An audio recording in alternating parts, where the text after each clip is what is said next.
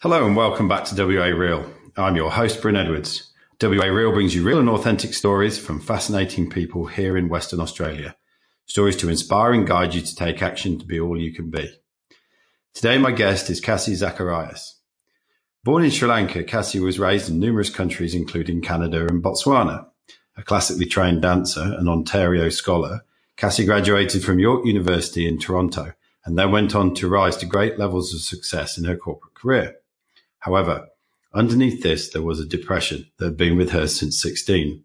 And little did she know that she became a workaholic as a coping addiction to cover up what she was soon to face inside. She took short career breaks in 2009 and 11, but they didn't go deep enough. Then, in December 2012, determined to do whatever it takes to find freedom from her depression, she unexpectedly quit her job as global marketing manager with no plan or clear next step. Without a career as a coping mechanism, she hit rock bottom over the following few months and planned to end her life. However, she obviously didn't. And We're going to hear more about her amazing journey, which is also captured in her upcoming book, My Pursuit of Peace. Cassie, welcome to the show. Thank you for having me. Super. So, um, this is your first time in Australia, isn't it? Yes, because you actually live in Bali. Yeah, currently I'm living in Bali. Super. So, um, What's been your you, you've you've been in Western Australia for a couple of days? A couple of days. and what's your initial first impression of being here? It reminds me very much of where I grew up, um, just the suburb of Toronto, Mississauga. So it's very cozy and really friendly people and similar landscape. So it feels like I'm at home. Super. Yeah. And um, have you done anything in particular in the couple of days that you've been here? Well, I love animals and nature. So we got out to see some kangaroos and koala bears at the nature reserve. So, and uh, all this organic, amazing food that you guys have here. So it's been great. Super. Yeah.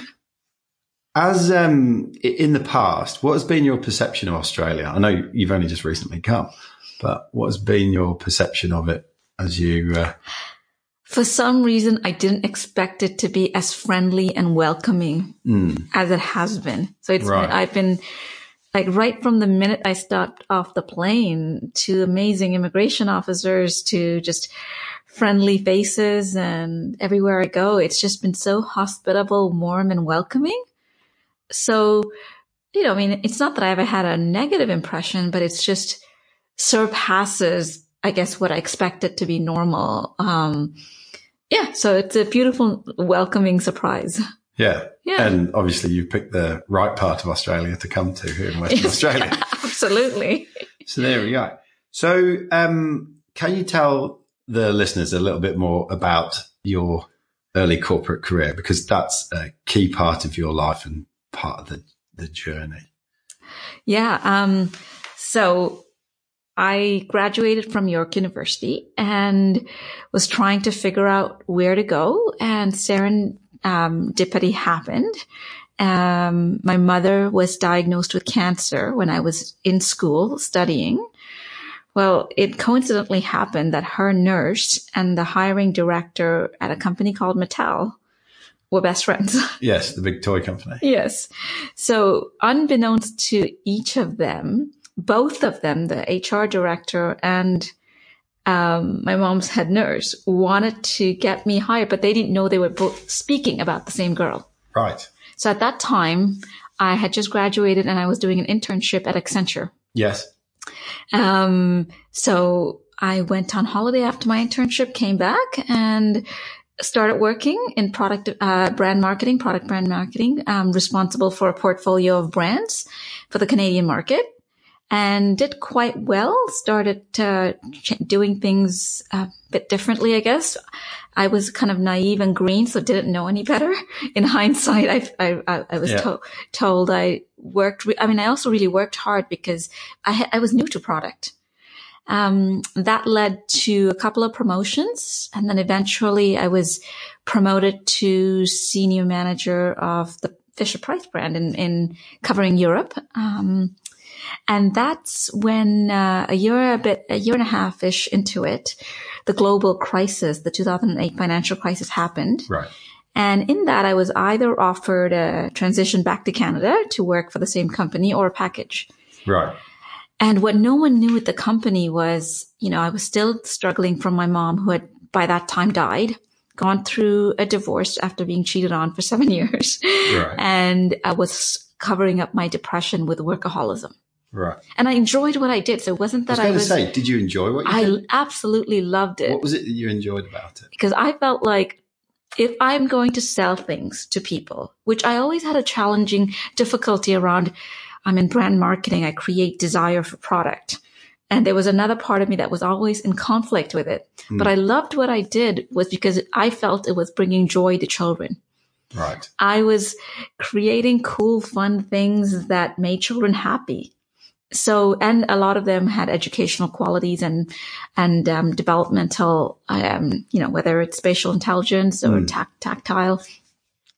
So for me, I felt really good about that. And you, and you had quite a rise, like you said. I started out as assistant brand manager. So from interning at Accenture, Yeah. um, I went right into being a, a- assistant brand manager for Canada for about 10 brands.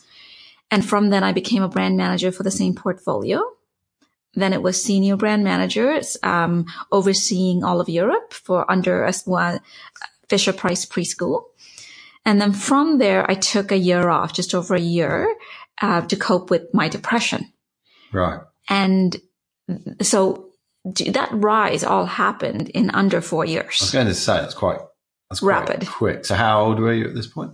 Um, oh gosh, 27. Right. It was three years that rise happened, three and a half years. And and were those were those rises and promotions? Was that something you were gunning for? or Yes. came- you, super you ambitious, super focused on the corporate ladder. super focused because I had accidentally stumbled onto something I loved. Yes. So I thought, if I can't do this, what else am I going to do? Yeah. And the blessing for me is, um, blessing in disguise, I should say, is I really struggled in my first three months. And I had a manager who really pushed me hard. And she was also my hiring manager. Hmm. And I, I'm pretty sure she would have fired me if, if she didn't see potential. And she kept telling me, I know you're capable of great things. So I'm going to keep pushing you. What was it you think she saw in you? I have no idea. I'll have to ask her one day. um, Have a guess. um, I'm resourceful. Right. And so she would, and I intuitively just knew things. Because at that time, what hadn't, um, that I hadn't connected the dot backwards at that time was that I had a mul- I had worked in so many different things because I had always had multiple jobs on top of full-time school Yes. that all these different part-time jobs while in school was creating the perfect baseline to be a brand marketing product person. Right. So I did things like working on a factory when I was 16 to packing boxes to being in marketing at Costco as a cashier and working as an extra and model on TV shoots or and standing there watching how they create commercials and so all and my parents owned a small business so I ran like payroll and merchandising and so and I knew what worked what didn't from pricing strategy so at that time I never looked at any of those as experience for a product job Right. but when you're working in on a global, on a, on national level on huge brands, what I realized is on top of the education, these hands-on being on the ground and understanding, you know, what I would have wanted as a customer, what, what price points mattered, all these Yeah. things that you study, but I had hands-on experience. Right. From the coalface, as it. Exactly. Yeah. So just being like a rookie on the ground, literally Mm. understanding that um, helped me even e- editing commercials and shoots. Um, I remember like when I was working in Toronto on extra sets for movies or commercials, I would spend hours just watching the directors and producers. And then when I had to work on my own commercials, it just all came together. Yeah. So um, there is no such thing as a coincidence, and As you now find out. as I now find out, and and it's truly looking back, the, the bigger picture makes sense Mm. because at that time, the 26, 27 year old me that landed that job had no idea that all of these unique, random, different experiences was going to come together in a product job. Mm.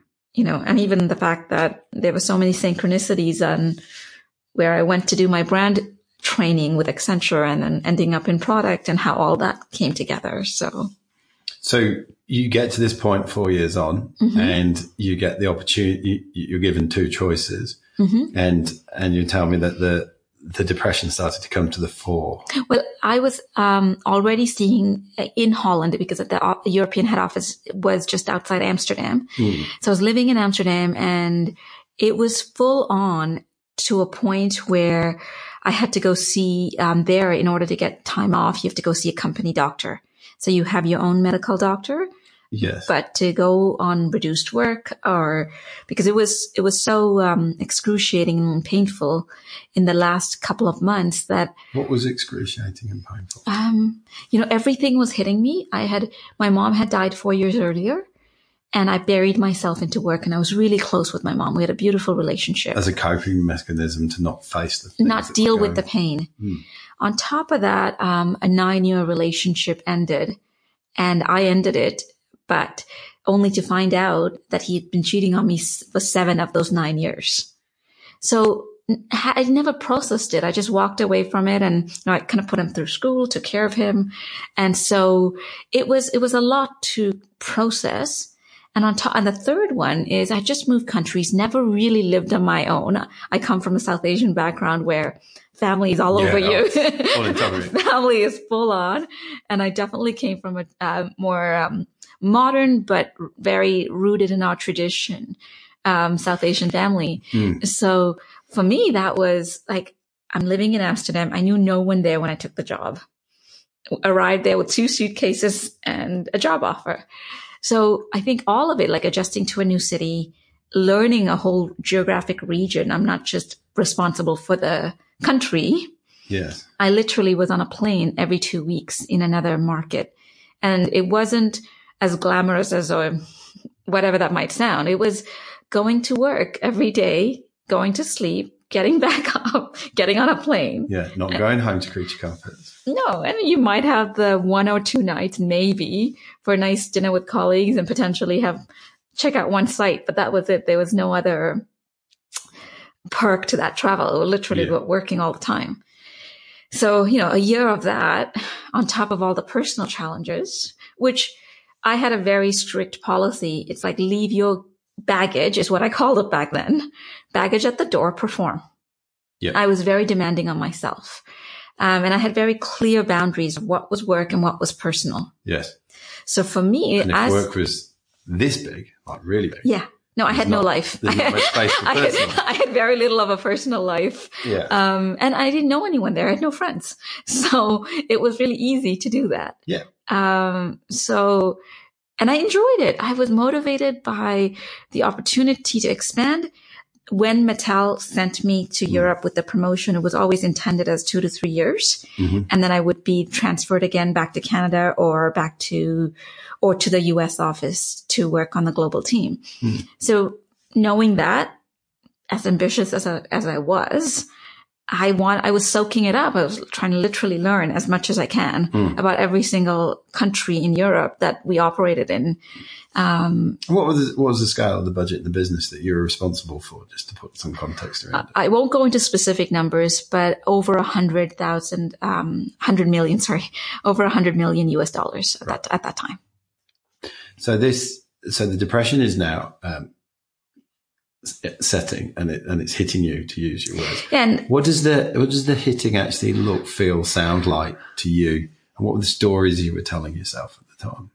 And what were the things that were rattling around your head? what it felt like was the inability to concentrate and focus.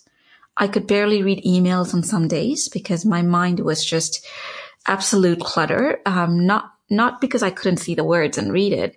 I just, it felt like I had to read everything 10 times to comprehend because I was just, um, drained. I could barely get out of bed and function. Um, that's when I took myself to see a company doctor because I'm like, something is not right and it's never been this bad. Did you think it was physical rather than mental or emotional? No, I, I was, I had been dealing with depression since I was 16, like diagnosed since I was 16. I knew exactly what this was. Right. And I, but what I thought at that time was I had a down pat of how to cope with it. Right. Cause I had done pretty well in my corporate days uh, leading up to then. So I'm like, but you know, And all the trappings are suggesting that you're successful. Exactly. I mean, I was, I also worked long hours. Mm. So my average day throughout my entire corporate rise was probably 13 hours, 14 hours. So, so even though I rose quickly, um, within four years, I was that, that senior brand manager for Europe. I probably worked the equivalent of eight years. Yes. So in hours worked, it wasn't so rapid. Yes. but a number of days, yes. right. Um, and So you go and see the doctor. and the company doctor basically says, I think you should stop working. But given that you have no family and not many friends and you're living here alone, I recommend you just work at about 70% capacity and sleep. Literally recommended that I, I rest because I guess that now in hindsight, I can say my nervous system just needed to calm down. Hmm.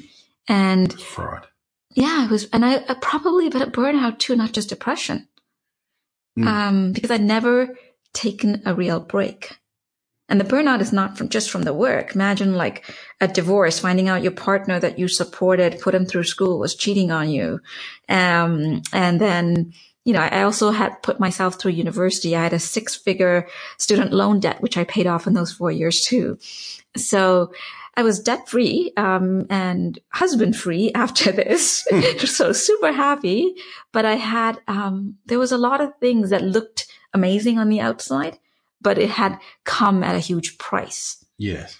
on top and including the promotions, which looked great from the outside, but inside I was definitely. Did they make you feel good when they came?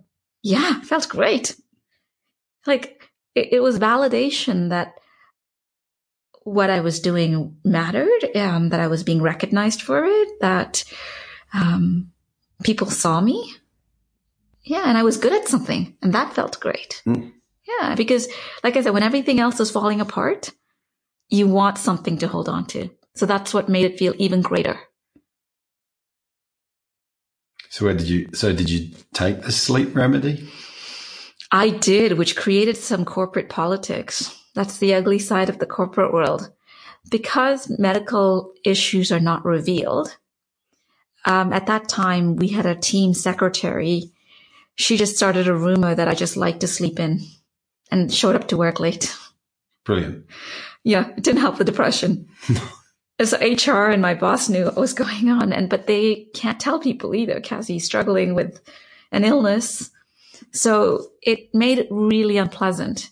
Um, because I, I I was literally told you need to relax your nervous system and just take it easy in the mornings. But so it, it you know, but this is what comes with it, and it wasn't the pleasant, most pleasant experience of having to deal with depression because it's the first time I had gone to human resources Mm. and said I, there's something going on. Never before had I ever disclosed anything In the work environment. in the work environment. Like I said, it was really getting out of hand. yes. So that's when I was offered the package or a transfer. I happily took the package. The redundancy program. the redundancy package because what that meant, and I would see my friends and other colleagues getting in Canada, we get one year off from maternity leave. And I would be like, I can't even take that. I just left my husband. So Yeah. there's no chance of me getting a one year maternity leave right now to deal with any of this. So a part of me was actually envious of women who took a year off. Yeah. I mean, of course they had to be mothers and that's a whole, that's a full time Yeah. job on its own. Not, not trying to minimize th- what that is. Um, but it was, it was just a, I think a longing just for time off. And time off was not the same as taking a two month sabbatical or a long vacation. Cause what, and I did a couple of weeks here and there. What that was is mountains of work when I came back. And at the levels I was operating, I was at least checking emails every other day, if Yeah. not every day. So Uh, you, you never switch off. no. Um, I think the most I ever took a vacation was not checking emails for two days. Right. And then I would work at least for two hours every day on holiday. Early morning or late at night. You should have gone back to Sri Lanka. You can't catch any emails Well, in Sri Lanka, well, now they do, Actually, they've got really good internet there. Mhm. last year. Oh, Anyway. okay. um, and Sri Lanka, they treat me like a tourist and I, it's, it's Yeah. Mm. not comfortable being there for me. So where'd you go with the package? I stayed in Amsterdam. I had an absolutely amazing home. I loved it and I didn't really want to change anything. So I lived in Amsterdam and then traveled, um, practiced meditation. I also partied. Um, I say that because I think that's important for people to realize that because I came in at a very young age with a lot of responsibility, graduated, worked, went right into corporate, um, and was always in a relationship. I was never really single throughout my entire 20s and free.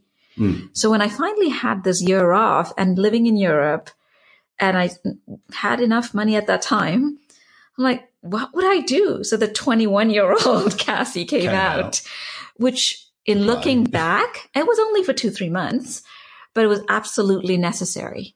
Mm. Because I think all of us, um, Erikson calls this the state, like the levels of crises we need to go through. So if we don't have this rounded full experiences, sometimes we don't graduate to the next level of our maturity, growth, development, all of these things. And so there's a reason why you should go out and have fun when you're in your early 20s. Yes. And, and get it out of your system. Because if not, that becomes something that you yearn for.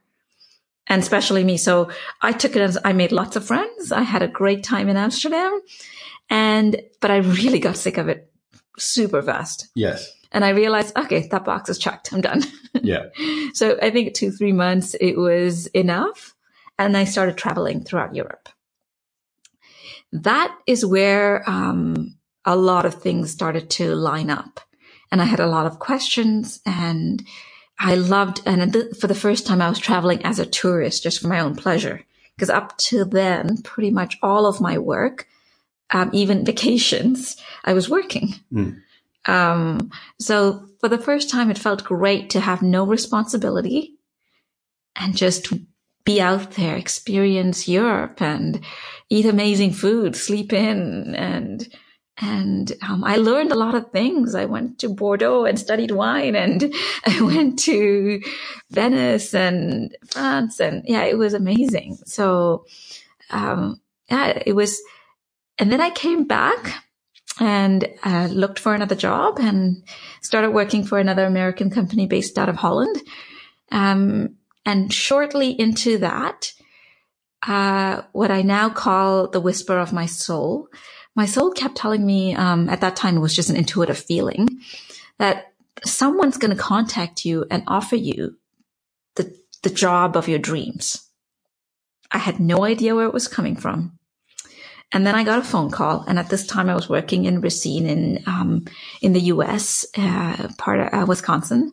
So it was two weeks in Racine, a couple weeks in Holland, and I went back and forth. And I was again on a global, um, innovation job.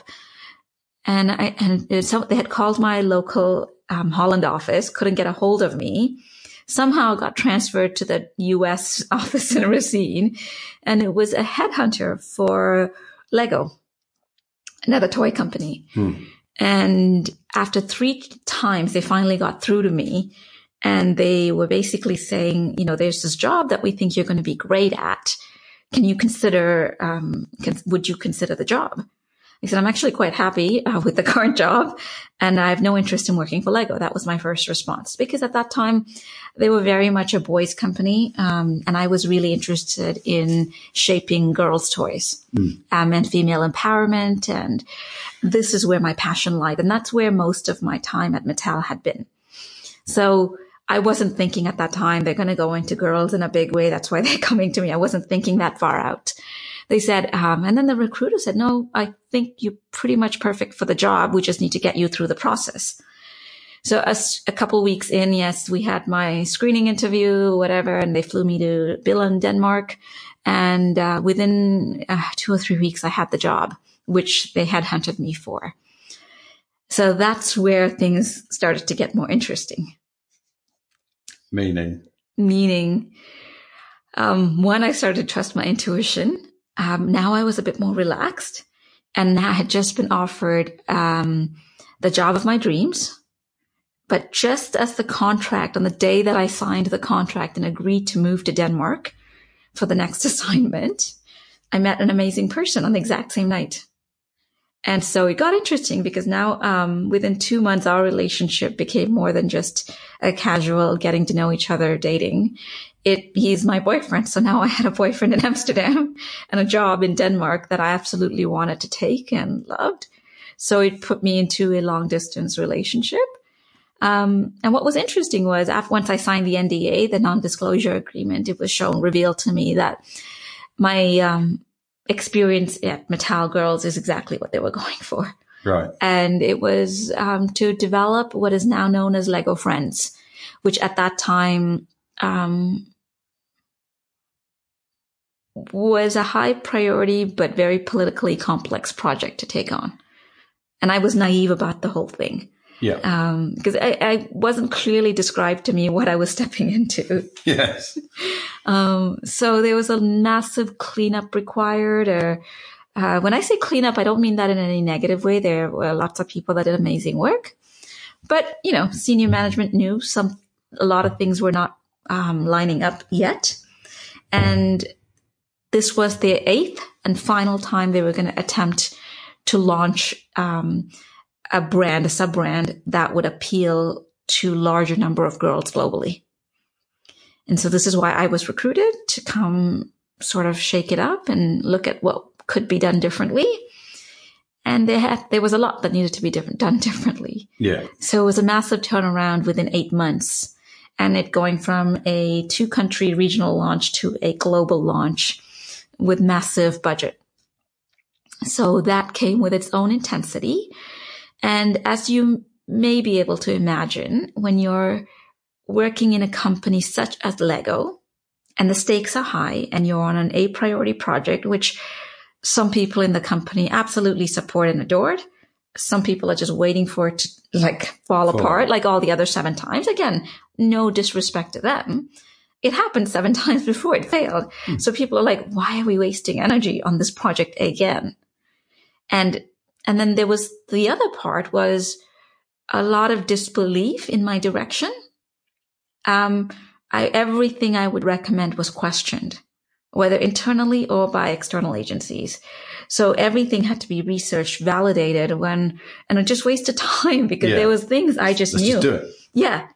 And so it, it took, I mean, it was the added layer of stress when you're mm. like battling corporate politics and, and you've been in the corporate world. You, you know a little bit about what that yeah. is. You may know a little bit what that might feel like.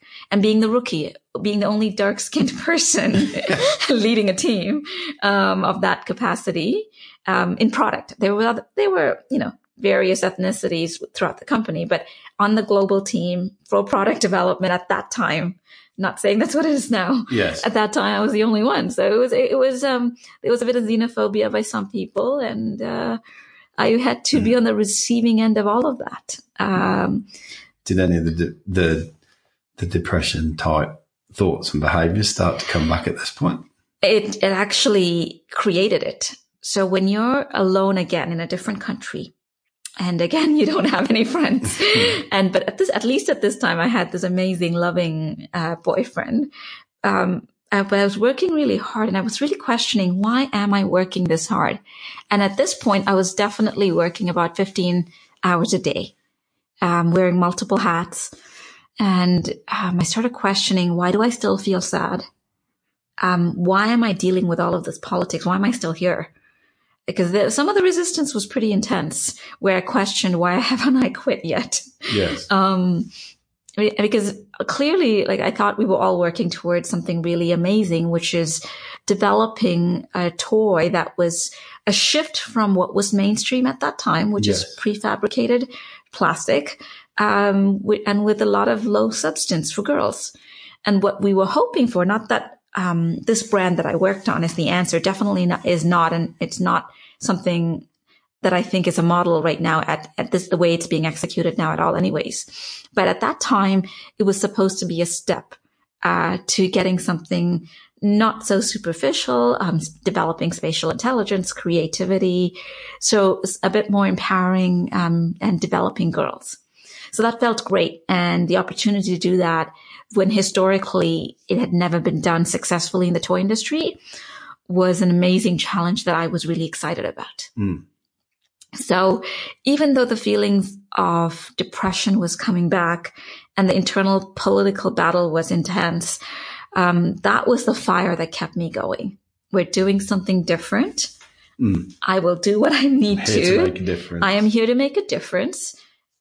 And at least if I, if it bails, it won't be because I didn't put my best foot forward because I, it felt like at that time it was a responsibility, not just for me, but for like millions of little girls yes. who, who, may not get a chance to play um, with Lego in a way that was appealing to them. Yes. So for me, it was a huge uh, responsibility when you put it like that. Yeah, because I mean, hmm. yeah. So it, this is where my motivation was coming from, and the reason I didn't quit when it got really political.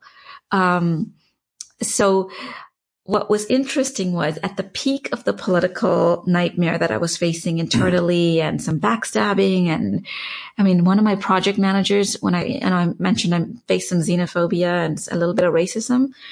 Um, she actually told my team member when I took a couple of weeks off to go on vacation that I went to go see my birth parents, assuming that I was adopted. And that's why I'm so well groomed and can do the job that I must have had white parents speechless. I was floored and shocked when one of my designers said, Hey, how's your, how was your birth mom? It must have been so exciting to be, meet your birth parents. I'm like, what are you talking about? My birth parents are in Canada. and yeah. And so, and it was, um, and that's, that was my, like, I always kind of knew what was going on, but that was the first time I was like, wow, I wasn't imagining this. This is really happening. So it was a bit of a, you know, not the greatest feeling. Yeah. Um, so this was, in hindsight, all necessary for what was coming next. And what was that? Well, all of this made the depression worse, feeling like you're not completely welcomed. And when you're working really hard and dealing with all of this can make anyone's depression worse. Yes. Right? No matter how much you love the job and what an amazing project you're working on. And there were some amazing people too. I'm not going to say everyone there. There were some fantastic people that really supported me and really pushed for me. So I would say it was definitely sort of 60% awesome, 40% not. Yeah. So with that, to put that in perspective. Um, so on the cusp of all this, and I was really being challenged with who I was directly reporting to, who who, had, who was brand new to that job. She had just accepted that, was so wasn't my hiring manager. Um, so we were really battling um, personality. We didn't get along, and she was really making it challenging for me to be there. Um, so in the midst of all that, I started speaking to what I now call my higher self. Mm-hmm. At that time, it didn't feel like that. It was just self talk. It's like, what is going on? And this is the first time I experienced sort of surrender. So I walked into the office on a day that I decided to take a long weekend to just six in the morning, I think it was, started working. And before I started working, I was already a meditator at that time. Meditated in the office, which I usually never did. It was always at home or, you know, so, but, but this time, since I was in the office at six in the morning, I just sat in the office, meditated because I had a lot to get done that day before my long weekend. Um, and I asked, I spoke to myself, whatever it is that's causing me to feel depressed, I just want it done. I want it gone. I don't want to feel this way anymore. Um, took a flight. By the time the flight landed, um, what came back was the memory of my childhood abuse. Right. So around five and a half, I was sexually raped and abused. And this explained why it was so important for me to work on toys that brought joy. And spe- I don't know if um, just a while back when we started this, that I really only wanted to work on girls' toys. Yes. What this memory coming back taught me was it was the way, you know, helping girls, little girls feel happy play, empowering them, developing their spatial intelligence, creativity. Deep down, it was that little girl in me that was abused that didn't have any of those experiences. Right. And because. And this memory had. Literally, that same day, it was, I believe, a Thursday. No, Friday. It was a Friday because it was Fridays are half days, usually when we work there. And, um, half days usually meant three o'clock for me, but on that Friday, I was still going to work only till 12 like everyone else. Um, for me, it was at the cusp of my feeling that the worst of the depression again and understanding why am I still working here? Why, why don't I just quit? And I was asking, why do I care so much about this project? And then the answer was given to you. And that's when the memory came back. It was because I was trying to save myself um, through play, through giving girls the kind of empowering toy experience, play experience that I was deprived of because I was abused. And you had no memory of this? Absolutely none. It was never talked about? My parents were unaware because they had just moved to Botswana. And the only reason we were left under um, family members' care was this was Botswana in like in the early, early 80s. There was only one private school Mm. And the reason private school was important because the local schools didn't teach English. Yes. And so we had to only so go. left back in. So, and then we in a good school in Sri Lanka and was, I was in kindergarten. So they thought, okay, it's just a couple of months up to a year and we'd get them on a waiting list for regular school. Yes. Um, and that was the plan, just to get us into a school in Botswana and then they'd come pick us up. But it was during that time a grand uncle, um, abused, sexually abused um, me along with my older sister. And it was um, not, I mean, obviously there was a lot to it. Um, and it wasn't just him, it was multiple people. So, and I had no memory of it at all. And entire memory flashed. I saw it, tasted, experienced. It was just, and I started vomiting. And mm. I, I mean, I love traveling. I've been on a plane so much. Yeah. And for the first time, I was vomiting on a plane. And I mean, I was physically having reactions. Um, and the interesting part is I was going to meet my boyfriend and um, I told him what had just happened and he was in shock. And we're trying to deal with it. And I said, you know what? At least I have my job. I'm going to go back. Perfect time to have had a long weekend you know, the divine is always creating these beautiful spaces synchronistic, for synchronistic um, time off. And it was a, a three day weekend. So I went back with the intention of, okay, let me get over the political crap. That's what it was, not to sugarcoat it that I'm dealing with and let me just focus on the work because I clearly now know why I'm feeling depressed. Mm. And I will do what I always do, which is what I'm good at. I'm good at work and and I have a supportive partner who's going to be there for me mm-hmm. through it as I then seek other ways to support me through what I've now remembered. Except when I went back um, to work a day later, my manager uh, called me into a meeting just before I was about to go on camera for National Geographic. They were in, in there to do an interview because we were about four weeks out from launch. All the work had been done. And also on year two, the work had been done and made my job redundant. Lovely. Perfect. I thought. But it, but it is. It was perfect. I didn't feel that way at that time. And the reason I share this is in the past, I've sort of been shy about talking about this. But the way what, shy about what in particular? Because because a lot of times people are ashamed to talk about redundancy or yeah. political mess or or how you've been hurt. And to me, this is what makes me real mm. that it was painful. Mm. I did pour my heart into this and work. The trauma is gone. I don't feel the pain and the hurt of it. But the story is still relevant because what I see is millions of people that are in similar situations and we mask our pain. Mm. And whether it's, for me, it's abuse, someone else, it's their parents' cancer or their child or someone else being sick, financial hardship. It could be a million different reasons. But we use these things. And then, and then the last hope of whatever you're holding on to drops and what that does to us. And that story is important for all of us because I think that's a thread that connects us as humanity. Mm. And that's when you, everything's been pulled away and you drop into the abyss. Yeah, I was, I became suicidal. If not for my loving partner at that time who held my hand. Was that within days or weeks or months days, after? Days. Yeah. Because and, and everything, like I literally, and I was living on my own in Denmark with no mm. family, um, very few friends. And he was in Amsterdam and he had his day job. Mm. So I was. And was, was it you were made redundant? That's it. You're going to today? no, no, no. I went home and it was just the craziness of everything that was going on. And then the couple of days, two, three days, I was fine. But then within a week, it hit. Mm. And what did that look and feel like? I couldn't move. I was in a dark room. I had taken, I mean, I think within two weeks, I had moved back to Amsterdam. I still had my apartment in Denmark, but mm. I thought, what's the point? Um, I went back to Amsterdam and my boyfriend asked me to move in with him. Um, so moved in, but I wouldn't get out of bed. He would leave to work, come back, find me in bed, like crying and in shambles and not even able to brush my teeth because everything that was part of your identity is now gone. And on top of this, you have this memory, a visual memory mm. of the abuse. And it's to, to separate those two things out. It's incredible.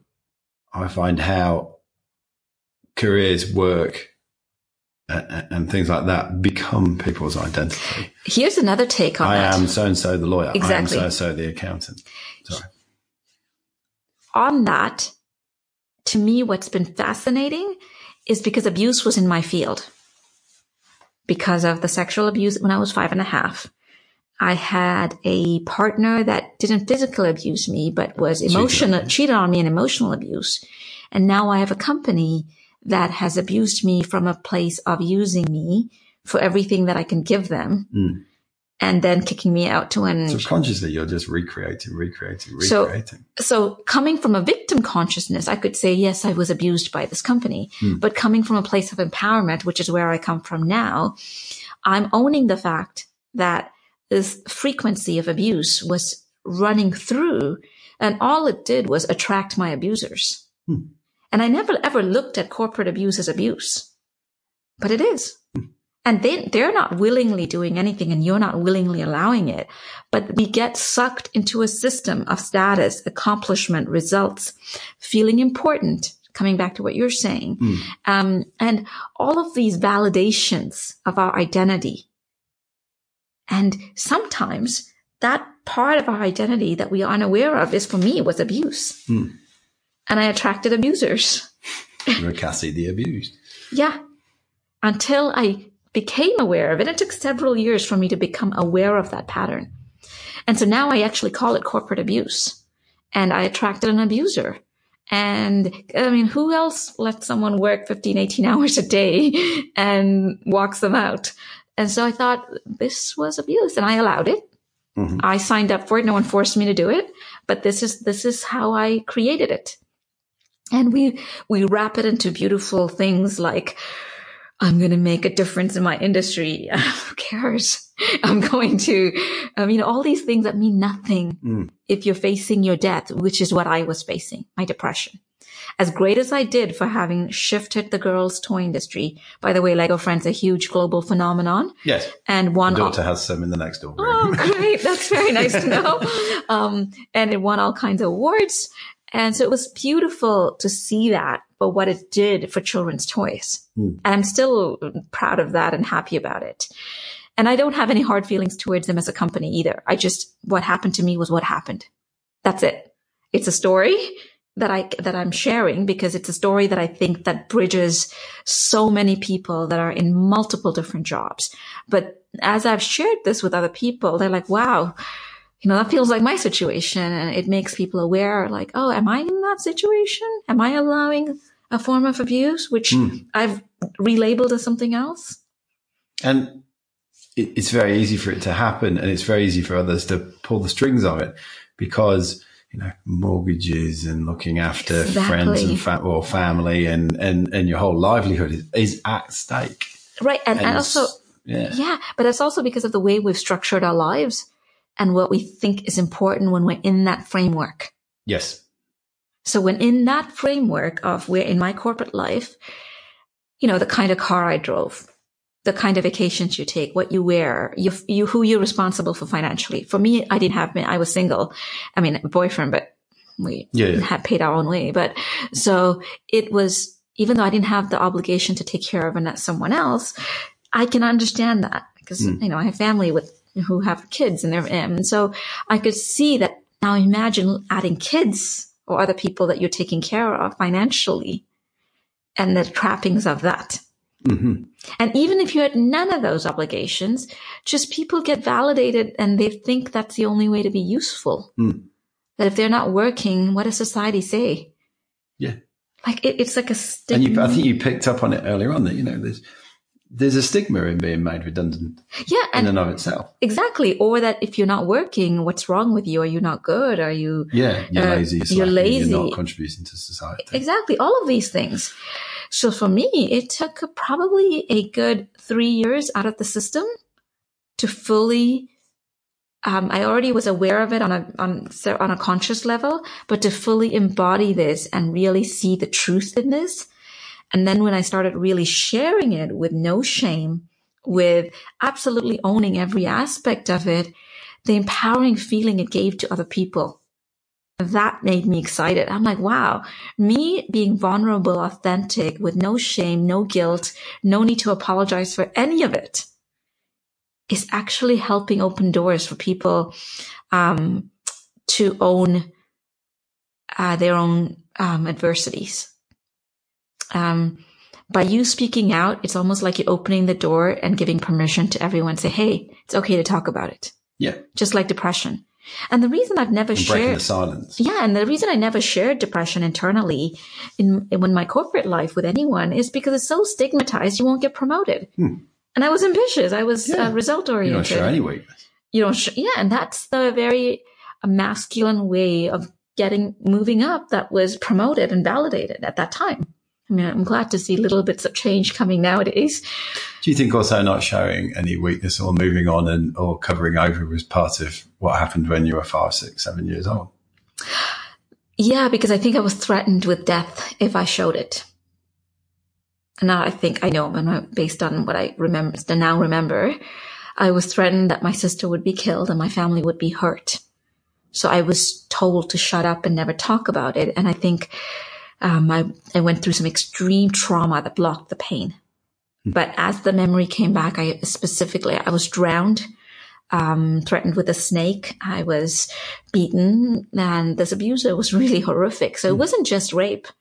It was a lot of physical trauma that went with it To a five year old. to a five year old to control and um, to control me and that making sure I don't speak. And as you can imagine, if a five year old you're going through that kind of horrendous acts, no wonder the memory just Yeah. checked out. You want to get rid of that, don't you? Yeah. And the and the timing of it when it came back was it's like this is as far as you're gonna go. Yep. You've created joy for children. Now that inner child in you needs to heal. Yes. Now it's no longer because yeah, you've done it. It's Lego is friends is gonna be a huge success. And my soul knew that already. Mm. It's time to go. Yeah. But the ego was so attached at that time to this is my project. I worked on it Yes. all those trappings of the ego that if it not had not been for the redundancy, I probably wouldn't have gone. Probably wouldn't have quit, even though I probably would have battled the desire to quit. Um, But, but you were made redundant. and thank goodness for that. It was the greatest blessing that I've ever received. Because if not that, I wouldn't have become so depressed where I wanted to end my life, which then set my life on a completely different trajectory. Not immediately, because first I, fir- I took a few months off to um, You were in bed. I was in bed. I couldn't function. And then I finally said, okay, I want to travel. And I still had the company car and traveled and drove it all over Europe and um, just enjoyed life. I tried to, to um, deal with the pain and took, I and studied Vipassana and became a Vipassana meditator, went back to the gym. Cause I also wasn't, I stopped working out when I'm, when you're working 15, 18 hours a day There's no space. there's no space to work out. So I went back to the gym, started running again. Um, so all of these things I was trying, sort of realigning, saw a therapist to try to, to deal with the memory that had come back. Um, and at that time I was still super depressed even after doing all that, that I thought I just missed home. So I told my partner just after he proposed to me, he asked me to marry him. And this man's amazing because during all of this, he wanted to marry me. so, so, um, what, well, his reason was, well, you know, if you're this nice when you're depressed, I can't wait to meet you when you're not. so, so, um, I thought, well, if I go back home, home being Toronto, that I, I things are going to get better. So I went back to Toronto just to look for a job. And this amazing Canadian toy company offered me a job on the spot after meeting me and as a global director. So I started working for them and, um, at that's when it really, I realized the depression was far from gone. Yes. And I was dealing with so much that I think I was on the brink of breaking down and crying on many days because there was always the company had just gone through a major restructuring, internal politics, and I was coming on as a global brand director at the time of massive change. In the, and I was my I was based in the U.S. in California, um, so a Canadian in the LA office, politics, again, it's the same space though, isn't it? It's the same space, but what it was was now I really had clarity because now I really had a strong meditative practice. I was in shape now and I was doing a lot of things well. But I could tell like doing all of this and if I still can't cope, I need to quit. That was my breaking point. Yeah. Not because of the company, because I really adore this company. They're fantastic. Mm. And they actually. This is just no longer for you. This is no longer for me. And it got to a point where I just went to the CEO. I had a direct direct report to the CEO, so I went to him and said, you know, I can't do this anymore. I'm quitting. And and I was afraid of telling him the truth. The truth being, I'm clinically depressed on the brink of a breakdown, mm-hmm. and I can barely have a status meeting with you without crying. That was the truth. Did you tell? No, I, I told him I'm going to go start my own company right. and, and I just need to quit and go, I'm going to go do something else. Yes. Because the truth felt awful. Mm. And at that time, I, I wasn't vulnerable enough and I was, I needed healing. I needed to deal with myself and, and speak, saying that truth. So tell me about the healing path then. Oh, that was interesting. So first I became really depressed. As, we, as you said. So no, it got worse. Oh, right. So. Um, so after quitting the job and not having a job and nowhere to go to, and this time on my own terms, I wasn't made redundant or anything like that. It yeah, was offered a package. Yeah, offered a package. There was no safety net. so, um, I was, you know, tr- I, again, a couple of months, I didn't do much because I was again at the breaking point where all the memories were getting uh, intense. Um, there was a lot of other things going on in my life as well, a lot of realizations um, understanding what true love is for the first time in my life, and a lot of complexity around. How did your fiance come to Canada? Well, he relocated. His company offered him a job uh, to start the Canadian office, and um, he took the transfer and came over for me. And so it was difficult, challenging for him because he was a one man office at that time. Yes. And so he came over to start the Canadian office. He was, yeah, he's a lawyer um, and interesting times. And we didn't actually, and we were engaged, but then we had to get married because just to speed up immigration, which I think was bad legal advice from my lawyer at that time, because uh, we really didn't need to. Uh, the mm. legal process would have been the same whether we were legally married or not. Yes. Um, because we'd been together for a couple years at that time. So, um, so I got legally married, um, on paper. So there was no wedding. Um, so there was that. Um, and then, you know, it took him a couple of months to move over as I worked in Toronto and LA going back and forth every couple of weeks. So that was his transition and he fully supported me resigning because he could see, he's like, I don't want to see you as bad as it was six yeah. months earlier. So if you need to resign, um, do it. Do it. And that w- that was, and he said, well, you're so good at what you do that you could do it for yourself, of course. And even with him, I said, you know, I'll probably find a new job or do something on my own. We'll figure it out. I mean, so, you know, one of us has a job. So, and I had money of my own saved at that time. So I thought we'll be okay. Never did I think that I would never want to go back to the corporate world. Yes. And this healing path, this unraveling process, it's now been five and a half years that it would take this. I thought it'll be three to six months. I'll either start my own product line or go work for someone else. Mm. Um, so the healing path, uh, after it took me into a massive depression, suicidal ideation. And at this point, I really wanted to kill myself because I gave up hope.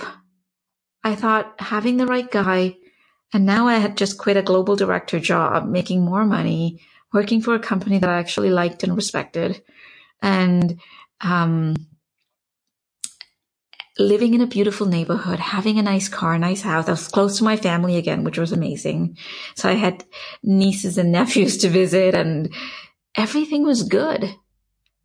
And I realized if this doesn't help with the depression, if I can't transcend this feeling, I don't want to be here. I, and I told my ex-husband that. Well, he's my now ex-partner for a lot of other reasons, but I said I, I kind of don't want to be here, and I think it scared the hell out of him. At, to a point, he started staying home from work just to supervise me. Right. Um, because this is the scariest he had seen me, and I was very rational about it. I'd sat down like it was my corporate thing, and I'm like, "This is what I'm going through. This is everything I've tried. You know, Reiki, therapy, yoga, meditation, psychotherapy. The only thing I refused to go on was pharmaceutical medication. And that was going back to when I was 16 and diagnosed. Yeah. And the reason for that is at 16, I didn't know any better. It just didn't feel right. And I thought, well, I'm 16. I'll just figure it out. And I was a classically trained dancer and I was a painter and I was involved in student government. I was busy. So I thought I'll just be busy. I'll, I'll get over it. And as the intensity grew, um, you know, I kept being busy, but I, what I realized is all these other people I started discovering in university, there were so many depressed people all on medication. None of them looked like they were getting any better. Yeah. So they were not poster children for me to be like, oh yeah, depression meds. I should get on that. No. Yeah. yeah. so I, I always refused to go, but I did research. Okay. What would give me the same effect of medication? So that was exercise, meditation, um, healing foods, like really eating yep. good quality, clean food and just friends, family, like people around you that cared about you. So I did all of those things that would create similar um, chemical changes in my system as, as research shows that depression medication does for you. Yeah. So I, I just kind of hacked the system of how to cope with my depression without medication. Yeah. Um, but at this point, so I was at a point where like, I can't seem to do this. So what's the point? I I was 34 at that time. I thought I don't I don't want to go through this anymore. I don't want to live this way. Um, I'm I'm ready to quit. I'm done. And it was a very systematic. I had it mapped out. It was. I'm not going to share what it is because I don't want to give any people ideas because it was a pretty clean cut, bulletproof way to end my life. And I'm not sharing it because I don't know who might be listening to this who's on the brink of it and yeah. does, thanks, Cassie, brilliant idea. Yeah. I'll take it. so, um, it was, it was at that point, um, it felt so real. I got my affairs in order, called life insurance, figured out, you know, and I realized, oh yeah, if you kill yourself, they don't pay out. so, but either way, I just said, can I cash it out? Or I literally went through the gamut of ending my life. Mm. And, um, that's when I was, I really didn't want to. This is the part of me that knew it wasn't a call to end my life. It was the call to end the pain. Yes. And I stayed in my knees on my bed and cried my heart out one day and just prayed. And I didn't realize, I didn't call it prayer because I wasn't really religious. I grew up Catholic, but I wasn't, I had not gone to church in over a decade I definitely wasn't religious. Um, but it was a deep prayer of some sort to a power that I don't understand. And literally the prayer was, help me, help me, help me. And then I heard this voice that now sounds like my own inner voice that said, okay, you got to get up one more time. Don't give up. You're going to be helped. And at that time, I didn't know what that meant, what you're going to be helped means. Just try one more time was the voice I kept hearing. Try one more time. Oh, there's an interesting twist to that that message of try one more time came after I had watched the movie Butler by Daniel Lee. And that me, that might look like a really weird tie-in mm. to hmm. all of this, but I was so depressed that after that early afternoon and I had talked about suicide with my partner. And he said, okay, let's go out, get some fresh air. We lived by the water and, um, in Toronto. So let's go for a walk by the beach and, go watch a movie, come home, and we happened to go see. He goes, "What do you really want to see?" I said, "I want to." I said, "I want to see Oprah. I want to, um, and I want to see the movie Butler." And uh, And thank goodness for that movie because in that, you know, as you know, probably the movie, um, it features the life of this one butler who had been in, who had been, you know, um, gone from slavery to being the butler of a black president who had experienced all of it. And that in the, even though it's such a simple, ordinary job as a butler, Yeah. that the transformation and what he witnessed and the the hardships that humanity has had to go through and how there's the saving grace at the end. Mhm. And somehow that movie touched me exactly where it needed to in the moment of crisis that I was feeling inside. And it was sort of like looking at a bigger picture, but it wasn't my life. It was just someone else's story. I was like, I was like, came home and I thought, if someone can go through all of that, come on, Cassie. Yeah, you've been abused. You've gone through a lot, but so have some other people. And it was a moment where that's when I started praying. I really don't want to live, but I was praying, um, which now I call it prayer, but at that time it was just helped me. And it was what gave me the strength to get up the next day. And I got up and I literally went to the gym like it was my full time job. I went, I went six hours a day between yoga, weight training, running, dance. I, um, I literally lived at the gym six days a week, about five, six hours every day. Um, and that shifted something. I did that every day for three months. And that's how the, and then I became super clean, even more clean with my diet and really became, I cut out meat out of my diet. So anything that had heavy hormones that could be affecting my chemical balance. So I started researching this and research is maybe a big word. I would say like reading tons of different articles Yeah. um, on the Yeah, internet personal reason. personal research. Um, and I mean, at the, at the end of the day, I said, I think everyone needs to do that. We need to all find out what could work for us and what, and then as you open up to this, somehow the right articles, the right journals, the right things find you and they're right for you, maybe not right for someone else. Yeah. So just don't seek validation. You attract them in. Exactly. But my message to people listening to this also don't seek for validation from someone else. It's right for you. Do it. It Yes. might not be right for someone else. And you don't need anyone to confirm what feels right for you in your heart. This is now diametrically opposite Cassie from the one that was working in the corporate world. Then. Exactly.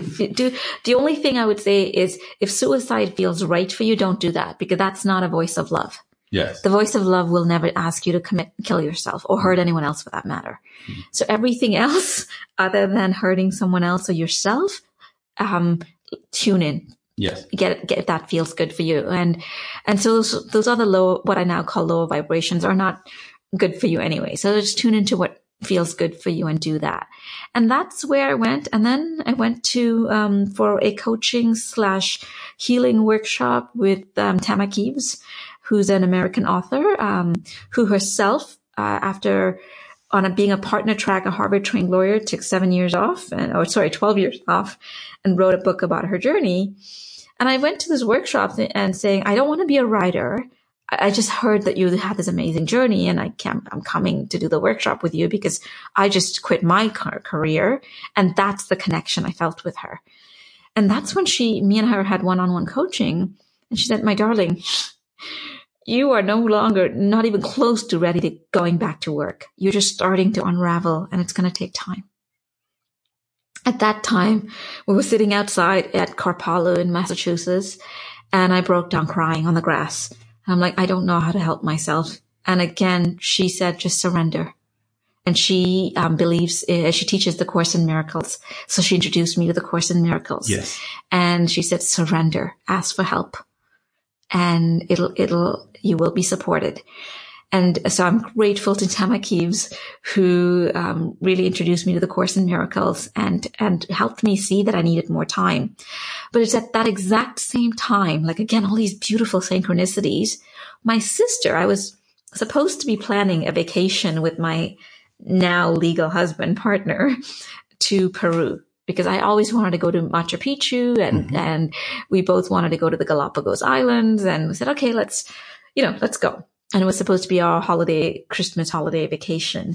And she said, well, if you're going to go to Peru, there's this movie called Sacred Science that you need to watch. And it talks about ayahuasca as a spiritual medicine known to truly transforming people's lives with many illnesses, including depression.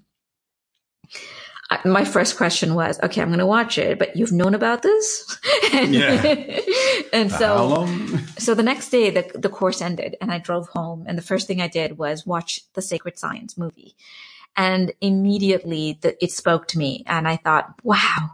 So I, for the next two weeks, again, my corporate training, the research background, Cassie, read everything I could online, um, and watched as many documentaries and uh, testimonials on YouTube and also all the horror stories and Yep. everything. So fully went in with as much information. I called about six different centers and, Yep. sp- and, and either called or spoke to different center owners in Iquitos in Peru, which is where, um, where I found most of them.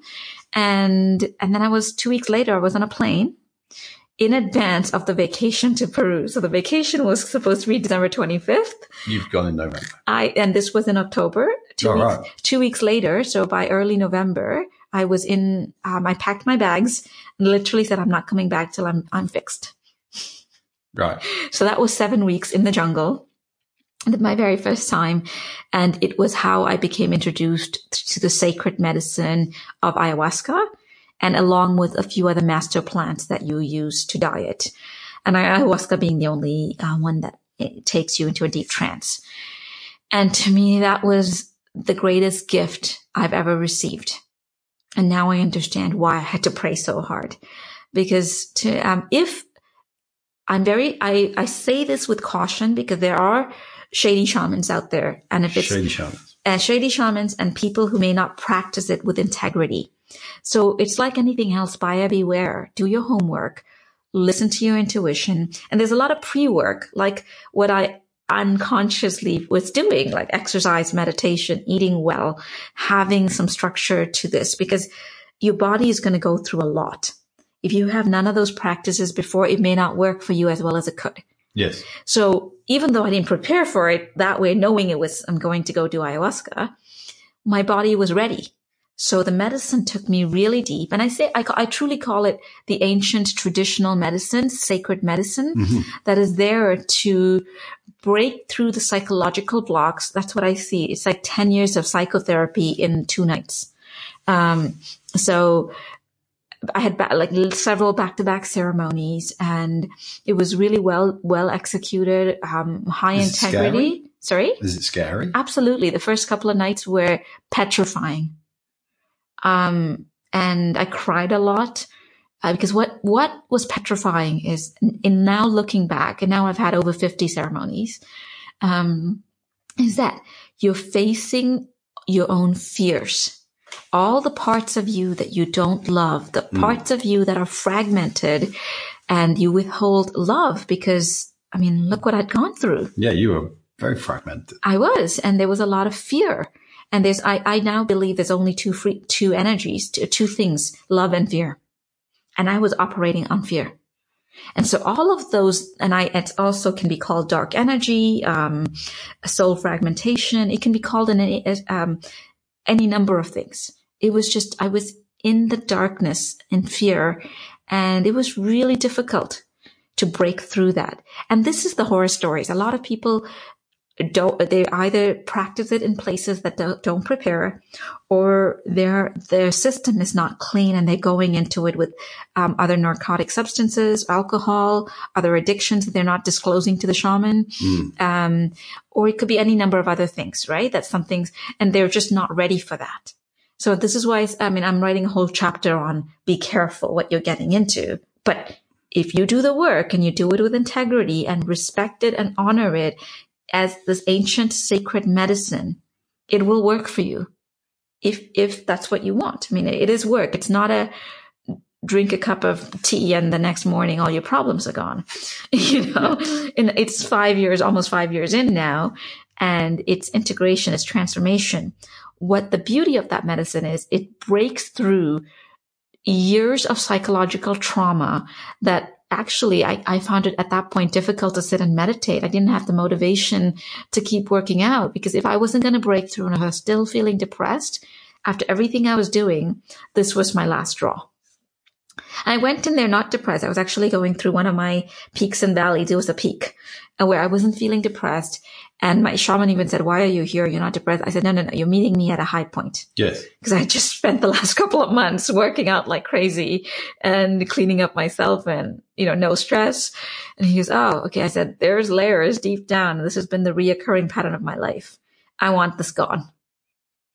And this is where I committed to just like anything else, it's a discipline.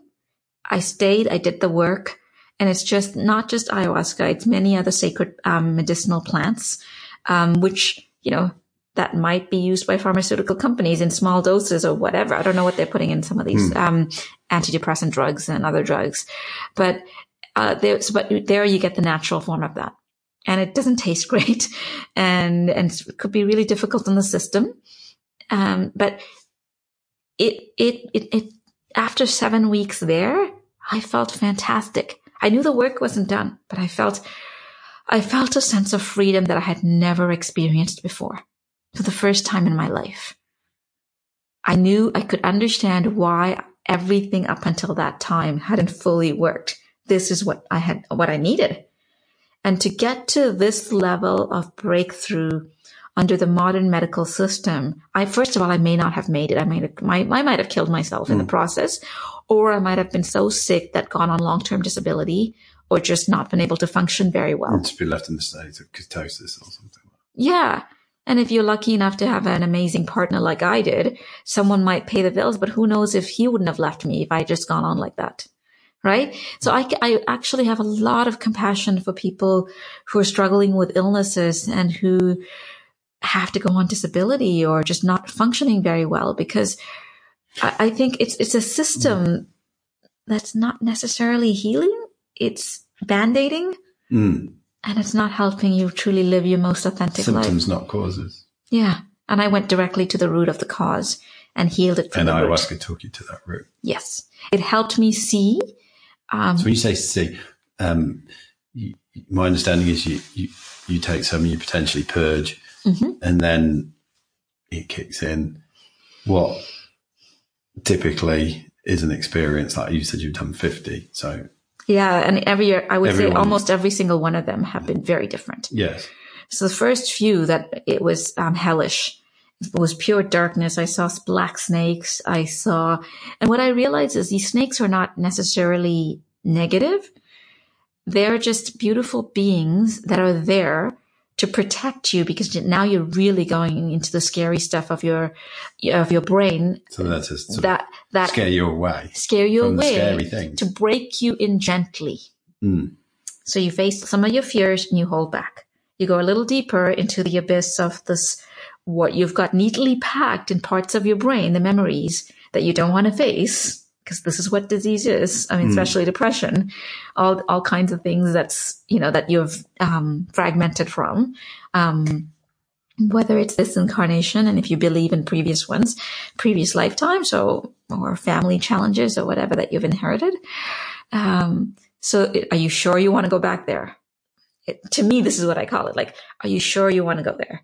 Are you sure? It's always facing a little bit more fear each night to a point where I saw myself as a prisoner with the door wide open. Hmm. And even then I couldn't walk out. And that was about five ceremonies in. And I thought, okay, I see it. I see that all of this is the trappings of my own mind, but I cannot seem to get out. And then it took a few more ceremonies and I started to have some major breakthroughs where what I now call the divine light, the clear light. I started to see little glimpses of it and beautiful lessons started to come through. And I, and then I would ask a lot of questions. So it is you and your, and your subconscious are having a conversation. So what does heightened level of DMT and all ayahuasca is, is heightening the level of DMT, DMT, in your system, which you naturally create, which is in all of us in it's, your pineal gland. Exactly. So it's not something artificial to your system. It's just heightening the amount of DMT in your system that's taking you back into those layers of subconscious mm-hmm. um, memories that are stored and is making them conscious in that state where you can process it just like you might with a psychotherapist. And I mean, not necessarily the first few sessions, mm. but eventually. But it also, it holds you there. it holds you there where you can see it as the witness versus the victim.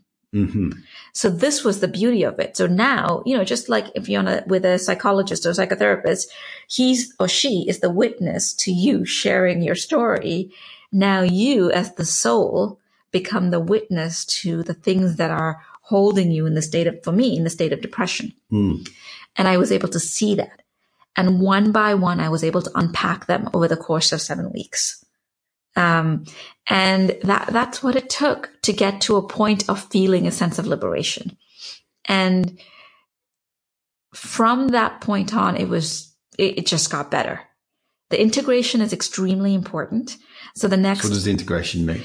because once you're in your daily life, you're, so I, I left the jungle, went, went, to, I went home, had beautiful holidays with my family and did go come back to Peru to visit Machu Picchu.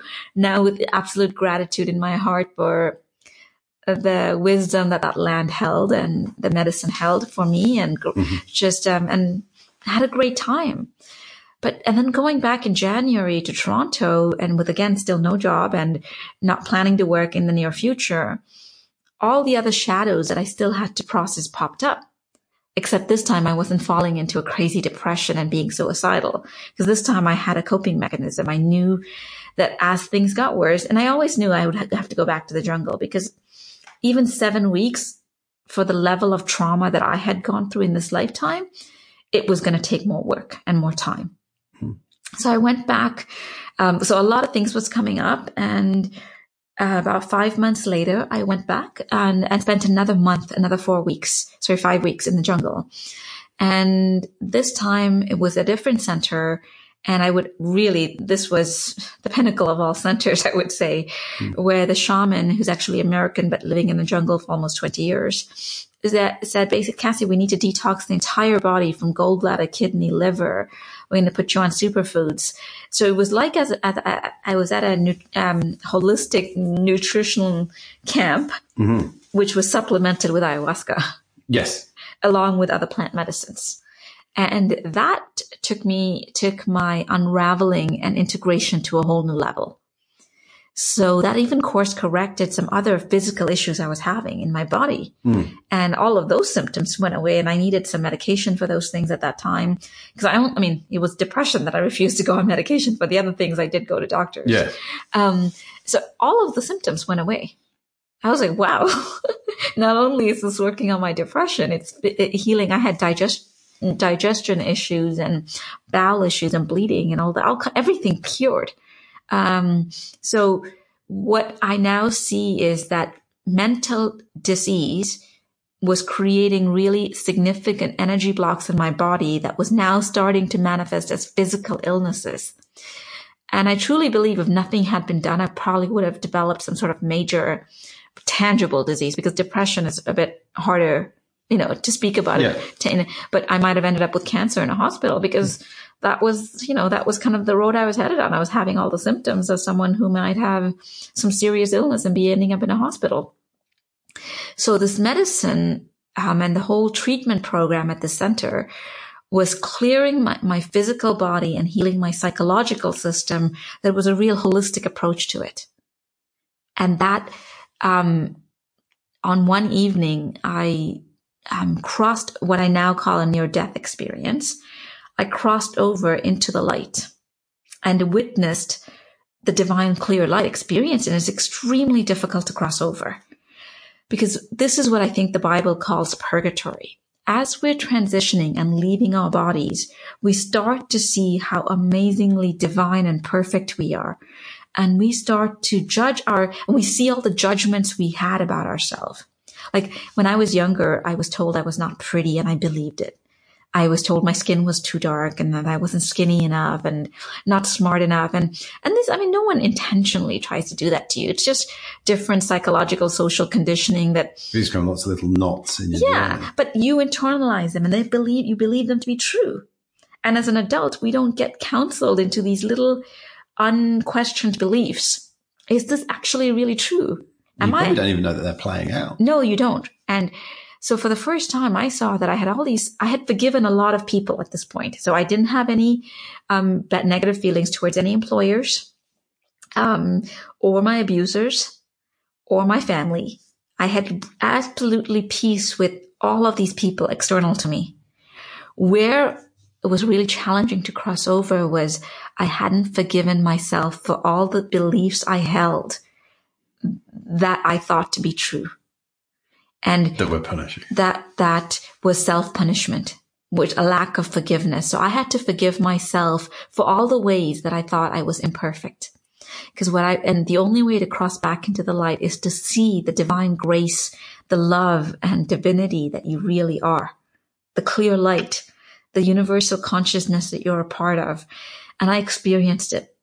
And this is what I, since then I've talked to a couple other people that have had near death experiences and all of us is like, yeah, that was it. Like you see how beautiful all of us are as souls and how every one of us. So I have curly, frizzy, crazy hair and dark skin and I'm not that tall. And, and all of it was, I, I chose it is the other part I saw for the perfect human experience because our souls, as I experienced, not read or someone told me as I experienced, have no color. no. I actually know it from direct experience. My soul had none of our souls have color. And we pick all our, our, human avatar for the experience that we want to have. Now that's a difficult one, especially people who have experienced racism um, or prejudices or whatever other form of adversity based on how they appear. But that adversity is part of the experience we came to have. Mm. And for me, some of the racism I experienced was part of my adversity uh, sorry, part of my experience. The adversity was part of it. So all of these things that I thought were flaws and mistakes and things I thought of as, ah, uh, that I was still holding this burden got revealed to me that none of it has ever been a mistake, including the abuse. I had agreed to it. And I asked the divine, like, why on earth did I agree at five and a half to be raped and abused by several men? Why would I want to be made redundant at a job that I worked extremely hard for? Why would, you know, all the whys kept coming up because I said you wanted your heart so open and you wanted to truly understand compassion. You wanted to understand many people's sufferings from what it feels like to be let go from a job you cared about, what it feels like to be depressed, abused, um, to be made fun of for how you look, racism. You want a direct experience of all these things so your heart can be burst open to the deepest level of compassion. So these were the way you designed this human experience to be the most loving, empathetic, compassionate version of yourself. So you got what you wanted mm. and the path wasn't easy. The price was high, but here you are. And that's when I was able to cross because I had to, and this is what purgatory is coming to terms with all these things that you didn't understand and you judge and, and you attach to. It's letting go of all of this and coming to deep inner peace with that, that then allows you to go back into the light. And, and that's when I got even more things revealed to me, which I'm talking about in the book. And from then on, it began, and then, and then I, and then I understood what, what, what we, what in Christianity we call baptism, because it was a submergence through water and coming back into my body was also through water. So, um, having grown up Catholic, and I know the water is a strong element in Hinduism, in mm. in Judaism, in in many, in in Islam. There's it's it's so similar. Is all the other thing I saw that whether you're Jewish, Christian, Muslim, Hindu, Buddhist, the root of all of these things none of them were actually religions. All of the avatars and messengers of love for all of these things had the same message: love one another. Uh, their all of their languages was love and peace and oneness, and that's what I experienced. So for me, the whole division between you, me, separation, race, just all disappeared and I, I truly started to experience oneness and, and understood for the first time what that meant and that we really are all the same and that we're just here to help each other, walk each other home and have these amazing, what can be amazing experiences once we wake up from our own, what we consider to be sufferings.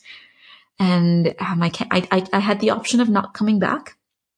So I was asked when I was on the other side, are you sure? Uh, can you handle more? Are you going to go back? or should we send in someone else? And this is what I now know is called a soul walk in, where it's the same person, but another soul has come in.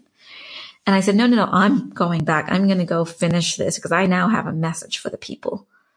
And I chose to come back and reincarnate into my body, into the same body. And I came back and that happened three times. I went back to source within one week, three times. And each time I was given a very clear message of how to go forward. And more of the cosmic universal truths was shown to me, revealed. And I started to experience, um, many things that we now consider to be religion but I experienced it in its own divine form before they got corrupted in the form of religion. Can you give me an example? Um, let's see. One of them is uh, prayer. Prayer has been externalized as, as idol worshipping praying to a statue, having all these rituals, whether you're Christian, Jewish, Muslim, Hindu, doesn't matter. Each one has its own rituals that we're praying to some figure, some enlightened master or goddess, and, and we're asking them to help us. And what I was shown was that actually the divinity is inside of you. This is what Jesus said too. It is all inside of you. Ramana Maharishi, an Indian uh, Hindu sage, said the same thing. Um, even Muhammad said the same thing from Islam. It's inside of you. And that awakening and pr- all med- prayer is just meditation. Sitting in stillness in divine union with yourself so that you can hear the wisdom that's coming from within you. And they've external, and the way we're taught that in school and in religion is that you have to go to an institution, whether it's a church, synagogue, mosque, temple, whatever you call it, and pray to something outside of you. And that was clarified for me. Mm. So I now believe that you can practice any religion you want. If you want to maintain a religious practice, but to have an esoteric, direct relationship with that energy. So you can call on any of these ascended masters, as is what I call Jesus now, an ascended master. You can call on Jesus, but not in the way it's been institutionalized and taught as this power that's going to come down and forgive you and whatever. No, these are amazing sages who have come before us to show us how to have a, a compassionate, empathetic life leading by love. And if so, when you, when you're in your moments of where we fall from grace, and I still do, and you struggle, you, mm. you can call on any, any master you want. Um, if you, if you, do, if you, if you feel a desire to, or call on yourself, even better. Speak to your higher self. Say, I need help. Um, and, and ask for support, ask for guidance, because then the guidance comes in many forms, whether it's a friend, an article you read, something you overhear, the guidance comes, or and for me, it comes with a direct inner voice that speaks to me. And so somehow the guidance comes. And only when you're centered in your heart and you feel that peace do you have clarity to know what is really beautiful guidance coming from a loving place versus fear. Hmm. And anytime you're feeling hatred or separation or judging other people, that's not coming from love. And the other thing I started to see is it's okay to say, have boundaries. Love one another does not mean put up with abuse and stay in difficult situations. Give away endlessly. Exactly. You can have clear boundaries. You can send them loving energy. And I, I'm lovingly disconnecting from you because I love myself truly and know that I don't need to subject myself to this kind of abuse, whether it's physical, emotional, psychological, verbal, mm. whatever kinds energetic. of energetic. Yeah, that's another one that people don't understand. Energetic abuse, any of those things and boundaries and walk away. You're still being really loving, but having clear boundaries helps you stay in that divine presence with and in alignment with the Holy Trinity, which is your thoughts, what you, um, so first what you feel, your heart, what you think, your thoughts, and how you act. So the Holy Trinity, even that is not outside of yourself. Hmm. It's all within you. Heart, thoughts, actions. Thoughts, you, what you feel, what you think, and what you do. That's in, when you're in absolute alignment, your head, heart, and actions are aligned. You are now an avatar of the love, acting and executing in the way that the teachings of these amazing, some, not all the teachings, some of them have been corrupted or misunderstood, but some of the teachings tell us to. And I understood this firsthand. So I went from absolutely rejecting religion and the word God. I still do not consider myself a religious person, mm-hmm. but I'm, I consider myself now a faith-based spiritual person um, who, and I think Jesus is a pretty cool dude. So is Buddha and Krishna. And, yeah. and I'm like, oh, that they're, they're pretty all right. So the, uh, the, um, there was this lightness, this joyousness, because I don't look at them as God anymore. Look at them as, these are kind of cool guys that really knew how mm. to hmm. walk their talk. And you've gone deeper into this whole journey in your book. Yes. So I go deeper into, and also like the challenges that come up, even knowing all this, I still had um, a couple of days of depression here and there. It never goes on for months and there's no suicidal ideation, but the depression relapse is real. It's just not as crazy as it used to be. And the reason for that, as I now see it, is because the physical body is still holding a memory. There's parasites in our system that are holding the memory. Mm-hmm. And these things still affect your chemical balance. So as I started to realize that, I started to remove the stigma for myself from it and say, talk about it. Because if you don't, and you've done this, all this work, and I've had the privilege and of not working for over five years now by stretching every resource I have and selling everything I own, um, who else can do this? I, I, mean, I truly consider myself fortunate to be able to have done this work. Um, so I now say, if you, if you feel moments of depression, you're not regressing it, this is how ascension, ascending to the greatest version of yourself works. Because you clean out the debris and then you find a little bit more. Face those snakes. Yeah, well, or in real life, you might yeah. face some real snakes. Yeah. and in my case, I live in sort of a jungle area in Ubud. I face some real snakes sometimes. Um, or it's just human snakes or other, other challenges. Um, and we integrate through facing these challenges, these growth opportunities. And there's moments in that that might be so challenging that you get feel a little depressed. It might just feel a little heavy, but then you don't go so deep. There might be still life adversities that throw curveballs at you. Mm. And you just kind of ride, you learn to ride the wave a little better until you be okay with not being okay. Yeah. And, and then you start to truly feel the joy in the okay and not okay everything feels like because you're no longer attached to this flesh and body the way you used to be, you see it as, and I, I chuckle at it now when I can, if it's really difficult, then I might need a day uh, where I'm not feeling so good. But for the majority of the time, I can laugh at myself. Oh, okay. Isn't that an interesting experience I wanted to have? And I can look at my life as the observer versus being pulled into the drama. It's even when I meet some challenging people. And I've had a few in the last couple of years. And I look at these souls as teachers now. Hmm. And, and silently send them blessings, though the human me definitely does not want to have anything to do with them. yes. And I'm walking away from them. And usually when, you know, like, thank you, brother. Thank you, sister, for showing up, showing me what is not okay with me. But I'm sending them love because I realize all of these are divine in disguises. They're only playing the role I ask them to. That doesn't need I need to tolerate them in yes. my life. yes, they've come to make you reflect. Okay, and thank you. That's why I truly send them blessings. Thank you for the difficult lesson, agreeing to play the difficult lesson I asked you to play. Mm. The lesson's complete. Goodbye. so, um, as we look forwards, you obviously you've gone deep into your, deeper into your journey in your yes. book.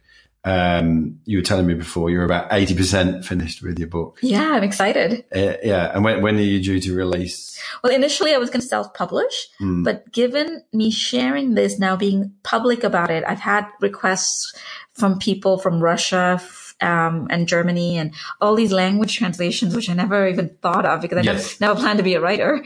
Um, I'm now looking for the right publisher Hmm. Um, and with still the mission that anyone who wants the book for free and cannot afford it, that the publisher will and I will just give it to them an electronic version for free. Hmm. So that premise of my initial desire hmm. to keep this wisdom open, not to lock it up, because there's some beautiful things that I'm sharing about the other side, what happened, how I integrated. And so there's lots of things. Um, so the book, yeah, hopefully end of the year, if we, if I align with the right publisher or early next year, um, divine timing.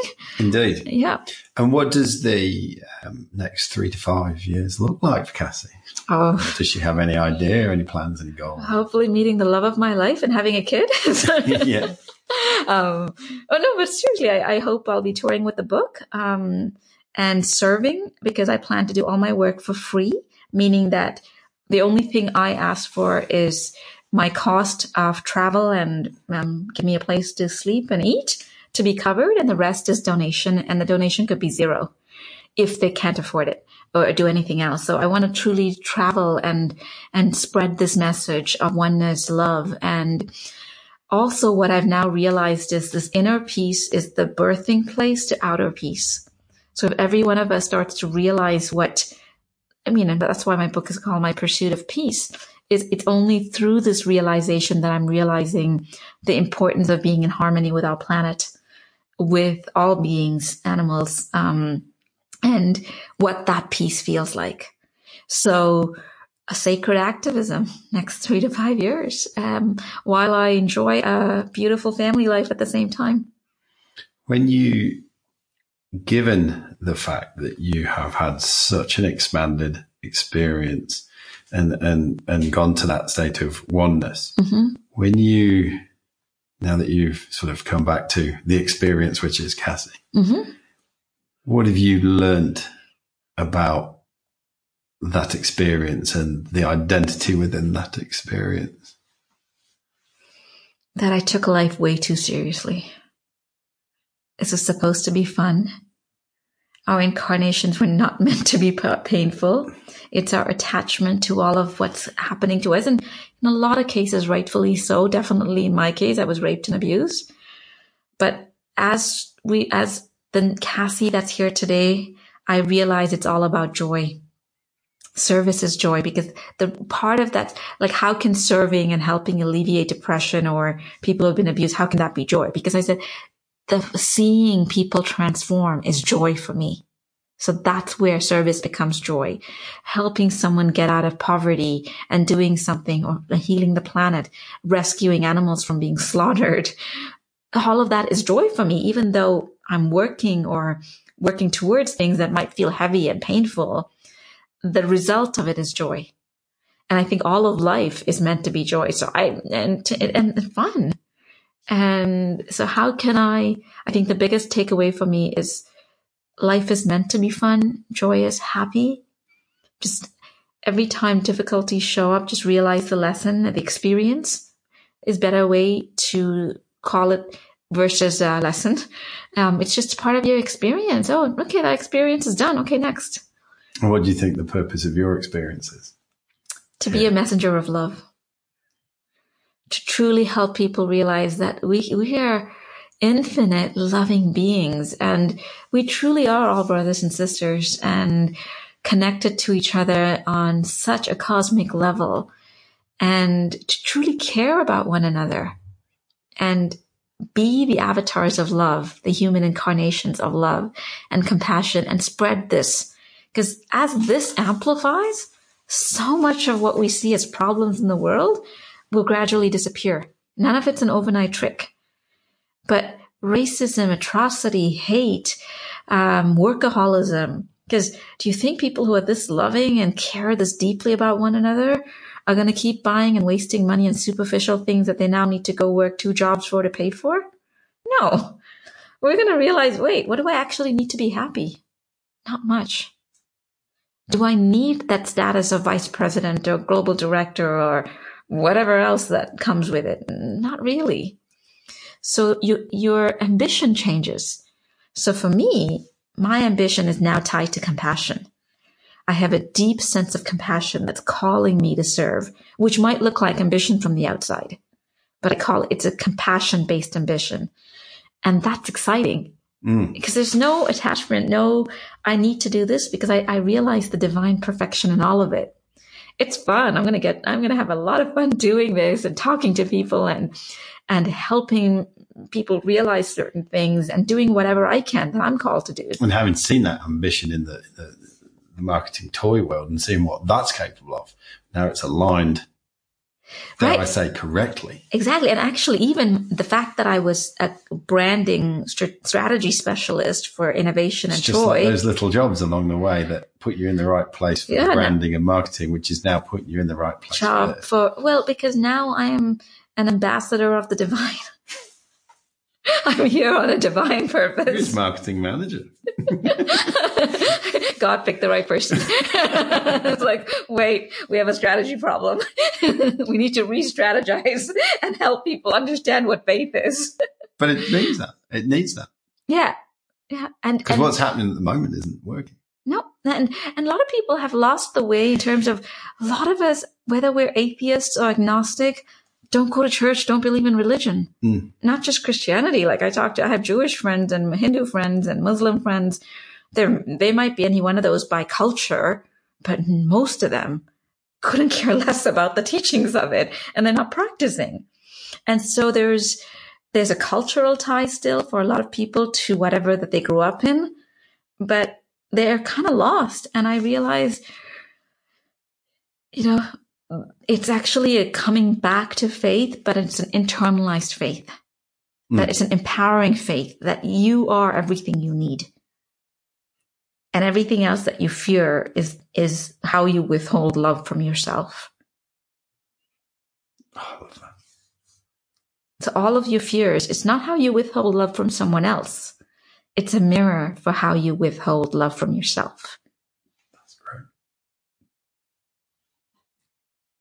And peace to me, inner peace is what anchors your ability to see what love is and joy is.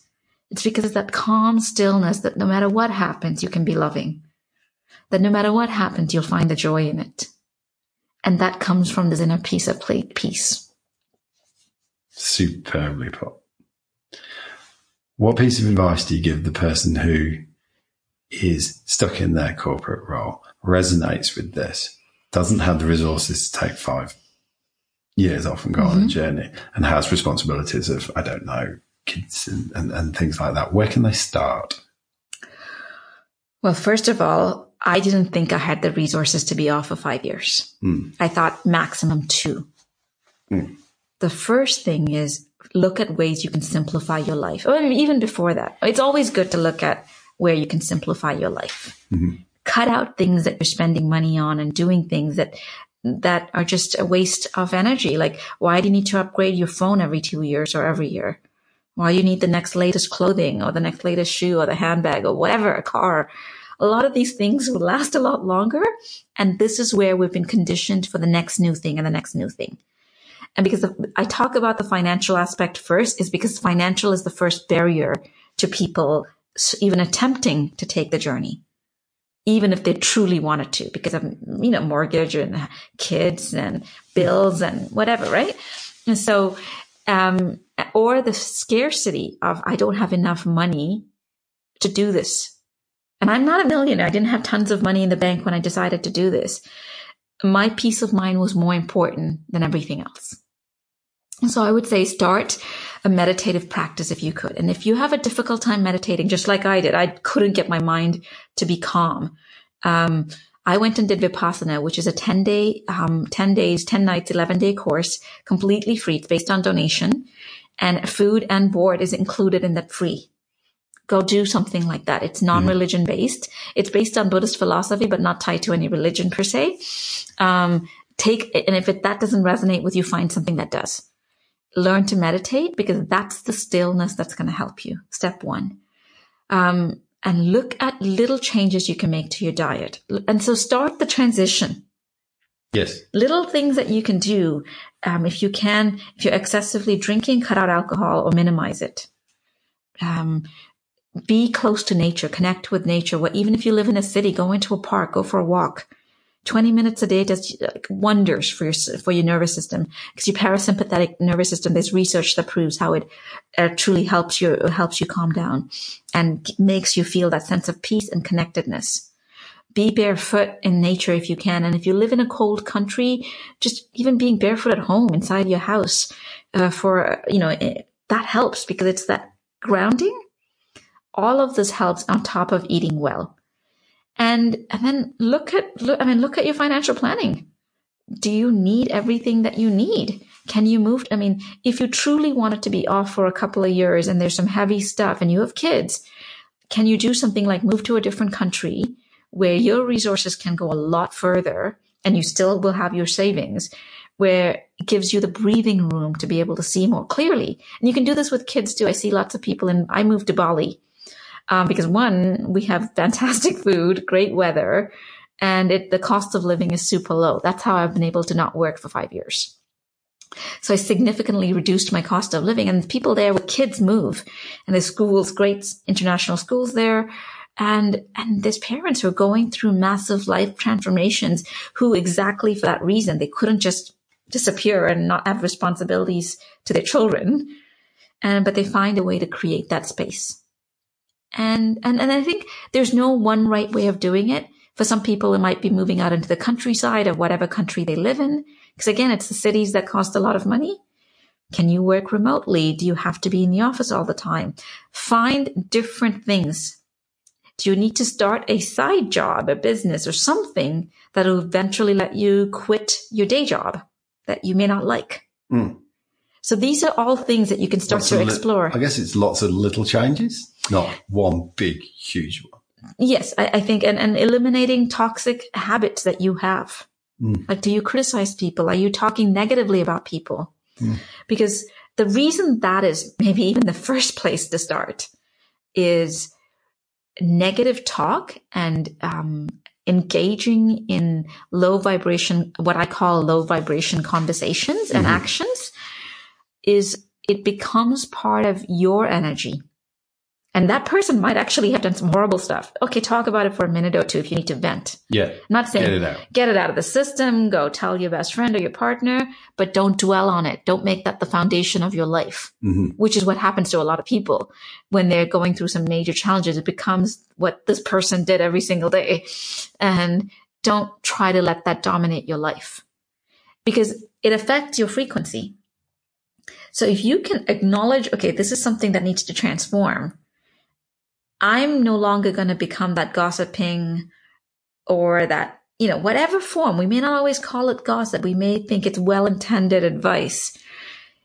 Does it really help or does it hurt? Mm. Is there a change that will come of it or is it better to stay silent? And I'm not saying staying silent if you're seeing abuse or racism or something else really horrible. I'm not talking about those. But other things that you can easily just walk away from, it's none of your business.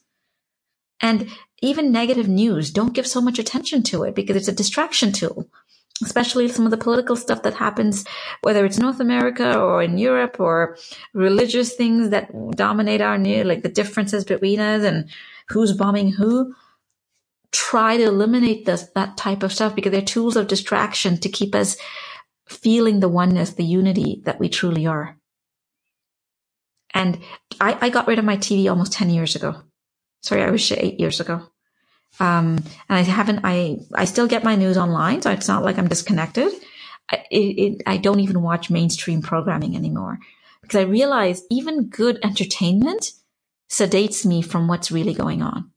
So I, I watch amazing things now, like amazing documentaries, mm. comedies with things that, that make me laugh. Yeah. And, but it's by choice and I select what I want to watch. Good films. Good films um, and conversation starters and educational. Sometimes it's stimulating my mind to think differently.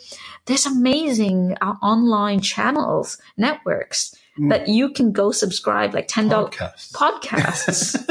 Who would have thought that? um, and remember to keep the lightness about all of this. Spirituality is not so serious. Buddha would be laughing what what is considered Buddhism now. No. Jesus is like, I didn't say that. so so a lot of the things that would come to institutionalize, it was never intended that way. Mm. So bring a lightness, play, remember it's it's not so serious and there's some serious matters that need our attention. But we can have fun in getting to the solution of some things versus t- taking the painful road. And that we don't all have to wait for a crisis in our life. Mm. That's the other thing I want to say. You have to wait till you're broken.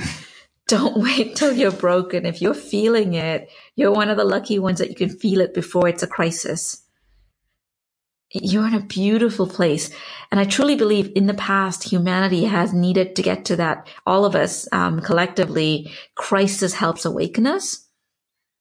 I think going forward, we can learn from other people's crisis and awaken. Mm and we do, you probably may have had it in other lifetimes. Don't you don't need to repeat it. Um, so thank everyone else for taking on the challenge, um, and you just now get to awaken without necessarily having to be traumatized in this in this incarnation. So that's why I say if you're this beautiful soul, so I don't really have any pains and anything, great. Serve from a place of joy. You don't need the trauma. And if you're feeling the beginnings of a crisis, get out early don't go all the way deep into it and wait till it gets really bad for the change. Cassie, it's been beyond incredible listening to you today. Thank you. It's I I feel truly truly blessed to have shared this time and listened to your journey. It's um incredibly, incredibly synchronous how we managed to get this. I mean, we didn't say it at the start. You, are only here to, a week. you're only here a week to refresh your your your, your, your visa in, in Bali. Yeah. Um, but um, yeah, it's it's been a it's such a strong story and so beautifully articulated. So I feel truly, truly blessed to have sat and listened and had the opportunity to capture it and share it. Oh, thank, thank you, you, so much. Oh, and thank you for the privilege of creating the space for me to share this. Hopefully, this will reach whoever it's meant to reach. Um, and um, I don't know if you know this. You, you, I've done many small little talks, but this is my first podcast. And this is my 50th podcast. How beautiful is that? so who knows where this goes? Indeed. Yeah. And, and, I hope in the future that we'll, we can get together again and see how the journey's going. Yeah, I'll be excited once the book is out. Indeed. Yeah. Indeed. Cassie, thank you so much. Thank you. thank you. Thank you for having me. Thank you.